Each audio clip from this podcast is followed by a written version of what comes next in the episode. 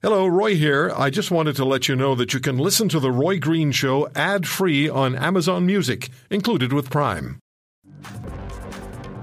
Let's talk to uh, Joe Warmington, my good friend of the uh, Toronto Sun, who's been writing extensively and broadcasting extensively, been a guest on many programs across Canada in the last week as he's covered the Don Cherry story from beginning to where we are today.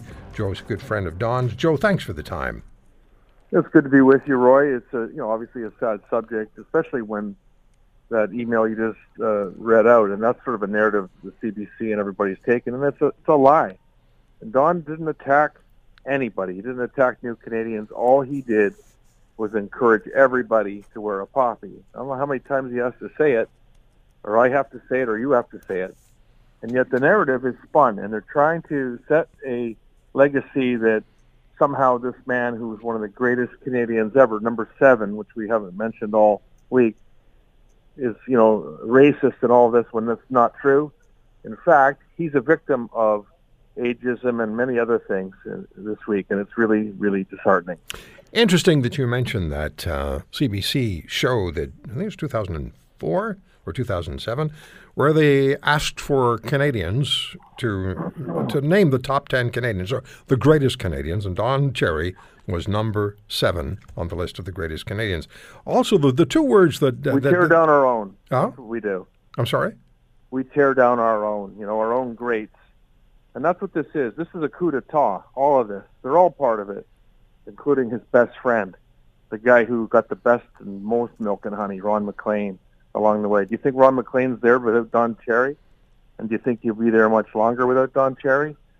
So yeah, I mean, it, it was interesting back then when they did that number seven thing. And I, you know, I've had people tell me he actually came in number one in that, and that they tweaked it. So I don't even know what the truth is anymore. After this week, I believe the the story I just said there. What, Joe? The, the words, the two words that are repeated uh, again and again, and I'm going to be talking with Jean Lesage about this tomorrow, former Premier of BC you people, because words have become weapons now in in our society, and I run into it all the time. If I say something a certain way, somebody doesn't like it, I can guarantee you there'll be an email where I'm taken to task for you said this. I don't even remember saying it.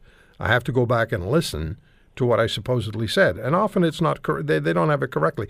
But I, I saw something that y- you put together on your site yesterday uh, a mashing of how many times and how many or, or, a number of occasions where Don Cherry has used the term "you people," and he's referred to all sorts of different situations. But he says that "you people," "you people." I wasn't aware of that said until it, I saw your your your uh, your email, or at least your yeah. you know your video. He said it. Uh, yeah, he says that. That's one of his sayings. You kids out there, you people. There's a couple other great ones too, and we're not going to hear them anymore because they're taking them off the air really in his prime. I mean, nobody knows hockey better than Don, and that's the other thing that really bothered me this week is that we weren't talking about hockey once. We were talking about all these other lefty, you know, pro, uh, politically correct, progressive things that they all have channeled into this, which it isn't.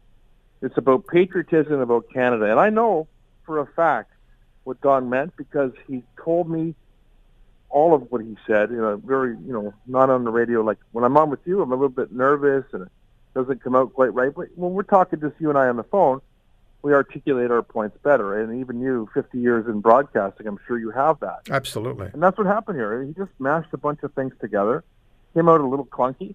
But everybody knows what he meant, including Ron MacLean, so much so that he's got a thumbs up. And well, what do you say, you. Joe? What do you say to people who will? And I just had a couple of calls uh, making this point that he knows exactly what he was saying and that there's there's bigotry and racism there. And and if you take that statement and then if you and I've seen e- emails from people and they're very long so I can't get into it. I can't read them all. But uh, they're saying I was hurt. I'm an immigrant to Canada. I wore a poppy and I was hurt by what Don Cherry said. I felt like it was aimed at me. What do you say to those people? Clean your ears out and stop looking for, you know, everything that's said to go a particular way. I mean, you know, they're entitled to their feelings. And I, you know, again, I've had a few of those too, and I think some of the people are legitimate. And Don tried to clarify that. That should be good enough. And this whole bit, you know, a lot of this stuff is manufactured as the overall progressive movement, and it's designed to take them down. It's not new. I mean, it's long, long in the game. He survived a long time from these same forces. Now, in terms of someone heard about something somebody said, you know, it's hard to say, uh, but it would be nice if he actually said it. And once they, it's clarified to them what he said and what he meant, he should be able to explain it. What I wanted to see, what, Joe, what I wanted, what I would have liked to have seen, and I think would have been appropriate, since this is a huge national story, and everybody in every corner of this country is talking about it. You're talking about 38 years of Don Cherry on Coach's Corner, and the employer obviously wanted him there until last weekend or Monday or whenever. Yeah, Monday. They fired him on, on Remembrance Day. I believe there should have been an opportunity for Don Cherry to appear on Coach's Corner and explain to Canadians what what exactly he was saying. Well, of course it should have happened, but they wanted a big mea culpa apology as well, and you know, and, and basically for him to submit that somehow he was being racial with that comment and that he's a bigot, and he wasn't going to do that because he knows he wasn't, and I know he wasn't trying to say that because it was my column last Saturday that he was responding to. And he was in that column talking about the poppies. And he explained it much better to me than he did on the air. That should be good enough for people after 38 years and after millions of dollars earned for people and after entertaining people. And we all grew up with him. And nobody cared. It's scary stuff. Yeah. I'm telling you, when it's your turn, Roy, when it's mine, or when it's somebody out there listening right now driving around or wherever you are, they're coming for you because and there'll be no press about it. Let and me do so this. this let a me really really high wire act because Joe, let me play you something. I'm wire. running I'm running short on time here. Let me play you something. I played it earlier. I asked Don Cherry what if he would have any interest in returning to Coach's Corner if things were worked out. Here's part of what he said. I offered. They actually came to my house and uh, I offered. I said, you know, I, I'll eat crow a little, as they say, and uh, no, it wasn't enough for them. So um, I don't think they wanted me on anyhow. I don't understand it. Yeah, he offered, and he said, Joe, he said he'd be willing to eat some crow. I, you know, I don't care what they do. I'm not watching it tonight. I'm not interested. I don't think I can watch my longtime friend Ron MacLean, you know, stick the dagger further into his longtime friend Don Cherry. Can't watch that. I'll look for it on Twitter. There's other things to do. Without Coach's Corner, there's no point. You know, I'll watch a hockey game again, but I'm not going to watch that show the way I used to. And when the intermission comes, I'll go do something else, like go get uh, something to eat or pour a drink or something, because they're going to miss him. I'm telling you, and the revenue he brings in.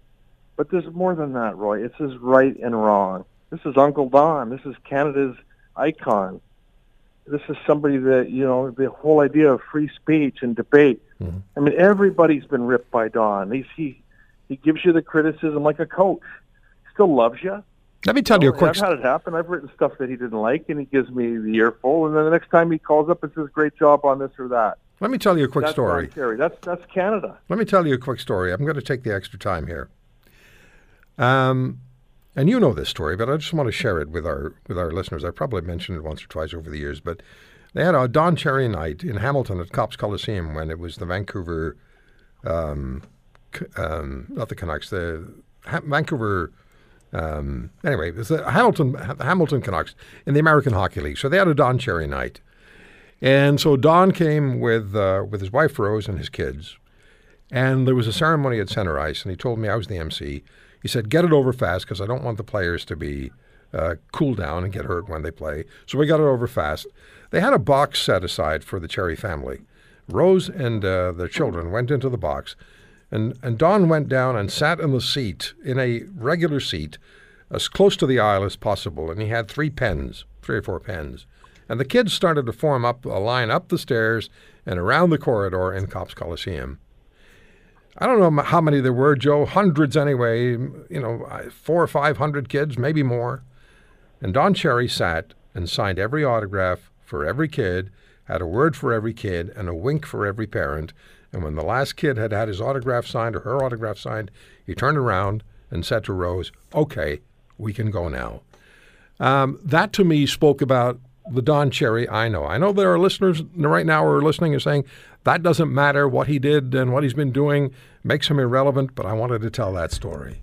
If he's so irrelevant, then why is that all that we're covering? And that's the you know the guy you just described there. That's the guy we're throwing under the bus. That's the guy that we're doing it to. Not not the killer. Not know I saw on the CBC there they had like you know 75 minutes straight on this panel after panel, and yet on the Danforth I was out there. They had you know two young ladies uh, murdered in cold blood and 16 others wounded.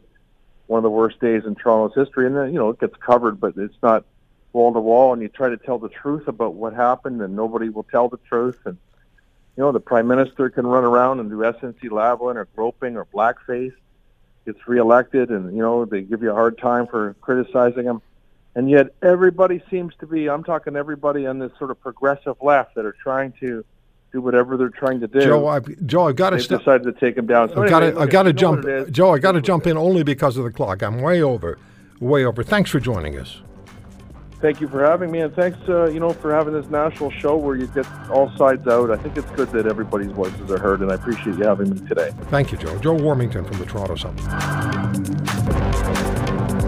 If you want to hear more, subscribe to The Roy Green Show on Apple Podcasts, Google Podcasts, Spotify, Stitcher, or wherever you find your favorites.